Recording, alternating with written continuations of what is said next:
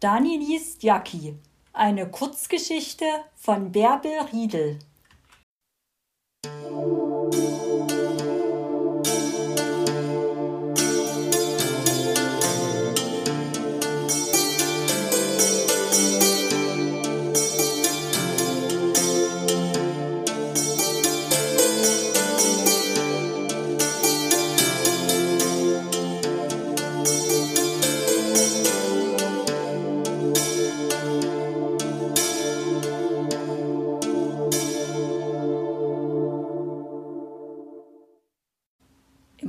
Wieder tauchen Geschichten aus der Kindheit auf, in denen Tiere eine Rolle spielen. Es lohnt sich, die eine oder andere festzuhalten. Ein traumhaft romantischer Ort, das Dörfchen im Ostthüringischen, dem heutigen Saale-Holzland-Kreis, in dem ich aufgewachsen bin. Das Zweifamilienhaus, Marke Eigenbau, steht auf einer Anhöhe und der Blick aus meinem ehemaligen Zimmer präsentiert ein altes Jagdschloss umgeben von einem Teich. Der Zugang in den Schlosshof wurde von zwei steinernen Brücken gewährt.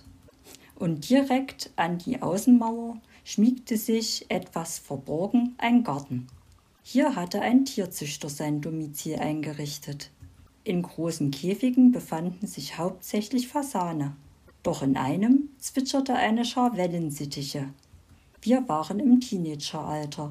Mein ein Jahr jüngerer Bruder und ich standen am Käfig und der Wunsch, einen solch munteren Piepmatz als Haustier zu besitzen, wurde geboren.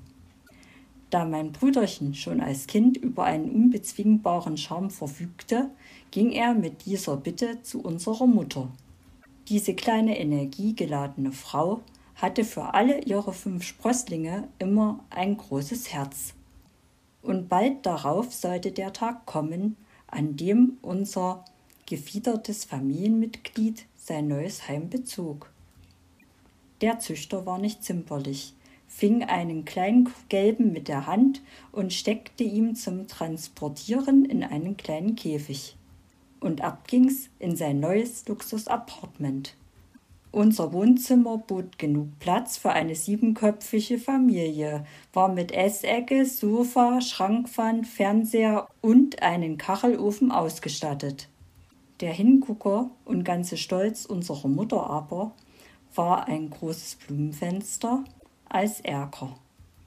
Das quadratische große Mittelteil wurde rechts und links durch schmale Fensterflügel begrenzt, die sich öffnen ließen.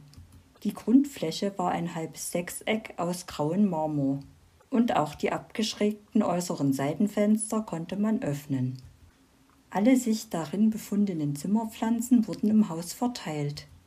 Stattdessen dominierte nun diagonal ein Birkenbaumfragment mit Seitenästen den Fensterinnenraum. Das hatten wir bei einem Waldspaziergang gesucht und passend zurechtgesägt. Im Fenster belassen wurden jeweils an der rechten und linken Innenwand eine Abstellfläche, ursprünglich für einen Blumentopf und ein hübscher Kaktienständer, eine Laubsägearbeit meines älteren Bruders. Nachdem wir Näpfe mit Frischwasser und Körnern verteilt hatten, konnte unser neuer Hausbewohner einziehen.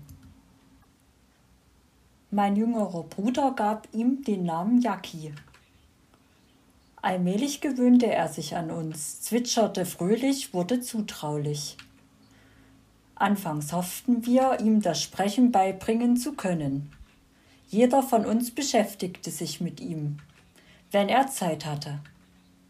Die Versorgung mit frischem Wasser und Futter war geregelt und unsere Mutter überwachte alles gewissenhaft und obwohl sie anfangs strikt dagegen war, dass er im Wohnzimmer herumfliegen durfte, sprach sie als erste diese goldene Regel.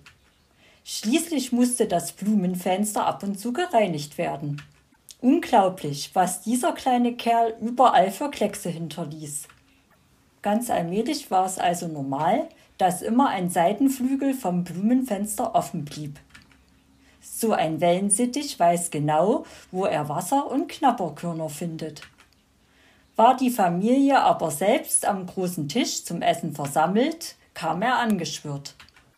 Lieblingslandeplätze waren ein Kopf, eine Schulter oder die Tischplatte. Niemals durfte man ihn in die Hand nehmen. Hielten wir aber ein Stöckchen hin, sprang er sofort darauf. Aber dann, eines warmen Sommertages. Unser Vater war mit einer Arbeit beschäftigt bei der er öfters aus dem Haus in den Garten und umgekehrt wechselte. Vermutlich nahm er es aus diesem Grund nicht so genau und ließ Haus, Wohnzimmer und Küchentür offen stehen. Ebenfalls zur Familie gehörte ein Kater, der sich genauso an die von der Mutter auferlegten strengen Vorschriften halten musste. In der Küche gab es einen Futternapf und ein Plätzchen zum Schlafen für ihn wenn es regnete und stürmte. Ansonsten blieb er draußen.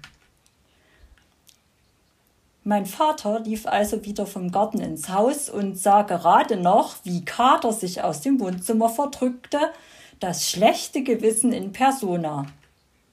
Ohne zu überlegen, aus einem Reflex heraus und um seine eigenen Schuldgefühle zu vertuschen, klemmte er sich den Vierbeiner zwischen seine Knie und verpasste ihm eine Tracht. Hier muss angemerkt werden, dass unser Vater ein äußerst freundlicher und friedfertiger Mensch war und diese Handlungsweise im völligen Gegensatz dazu stand. Nachdem der Kater Reis ausgenommen hatte, wagte unser Familienoberhaupt einen vorsichtigen Blick ins Wohnzimmer. Auf dem Fußboden lagen verstreut Federn, vom Wellensittich weit und breit keine Spur. Jackie war also dem Jagdtrieb unseres Katers zum Opfer gefallen. Niemand zweifelte daran. Stundenlang standen wir unter Schock. Ich suchte mir traurig aus dem Federgewirr die schönsten Schwanzfedern aus, um sie in meiner Schatztruhe zu bewahren. Als wir abends im Wohnzimmer saßen, wollte kein richtiges Gespräch aufkommen. Alle waren einsilbig oder stumm. Und genau aus diesem Grund hörten wir es auch. Es piepste. Leise und nicht sofort ortbar. Jacki. Hoffnung und Ungläubigkeit hielten sich die Waage. Es dauerte ein Weilchen, bis wir die Geräuschquelle fanden. Sie kam vom Fußboden aus Richtung Kachelofen. Unser Kachelofen, mit warmen braunen Fliesen und einer Holzbank im rechten Winkel davor, war unsere winterliche Kuschelecke. Und endlich sahen wir es.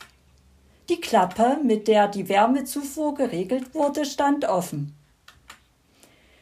Wir schoben die Ofenbank zur Seite. Zwischen unterster Kachelreihe und dem Fußboden war ein ca. 10 cm breiter Spalt. Und da kam unser zum Fußgänger degradiertes Familienmitglied angetippelt vorsichtig und leicht verängstigt.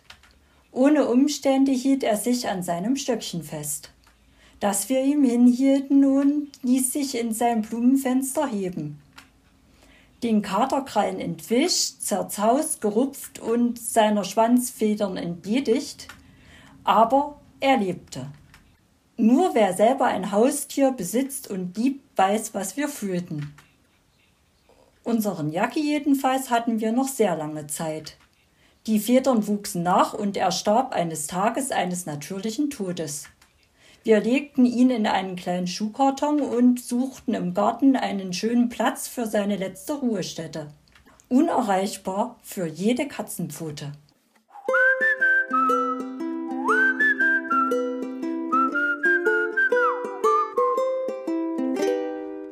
Friederike Kempner das Vöglein.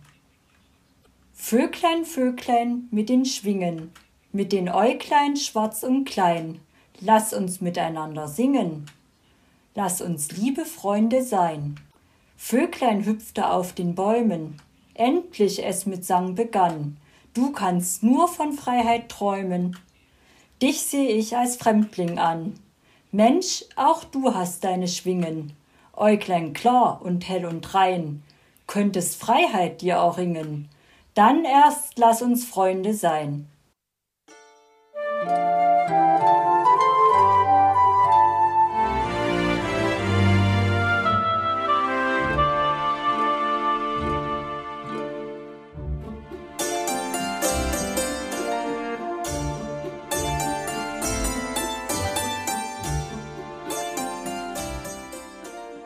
Du hörtest eine Audioproduktion von Blinzeln Media, zu finden im Internet auf www.blindzellen.org. Blinzeln schreibt man in unserem Fall immer mit einem D in der Mitte. Wenn du uns gerne kontaktieren möchtest, so geht das einerseits per E-Mail an podcast.blindzellen.org oder du verwendest dafür unser Kontaktformular auf unserer Homepage direkt zu finden unter kontakt.blindzellen.org. Wenn du uns einen Audiobeitrag für die Sendung zukommen lassen möchtest, dann benutze doch hierfür am einfachsten unseren Podcast Anrufbeantworter. Den erreichst du im deutschen Festnetz unter der Telefonnummer 05165 439 461. Und wenn du aus dem Ausland anrufst, dann ersetze einfach die vorangegangene 0 gegen die Ländervorwahl für Deutschland. Das ist die 0049. Wir freuen uns über Lob, Kritik, eine Rezension oder Bewertung unserer Audioproduktion dort, wo du sie gehört hast. Konnten wir dich hiermit gut unterhalten und informieren? Du findest bei Blinzeln zahlreiche weitere Audioproduktionen aus allen Bereichen und zu allen Themen. Entweder bei uns auf der Homepage www.blinzeln.org oder dort, wo es Podcasts gibt.